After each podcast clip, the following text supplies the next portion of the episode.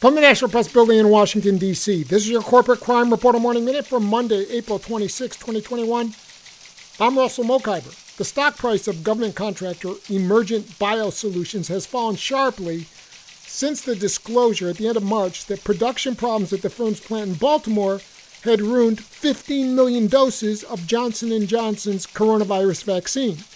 Emergent stock has fallen since mid-February to about $62 a share from 125 a share or just more than 50%. But the decline has had less of an impact than it might have had on the personal finances of Emergent CEO, Robert Kramer, who sold more than $10 million worth of his stock in the company in January and early February.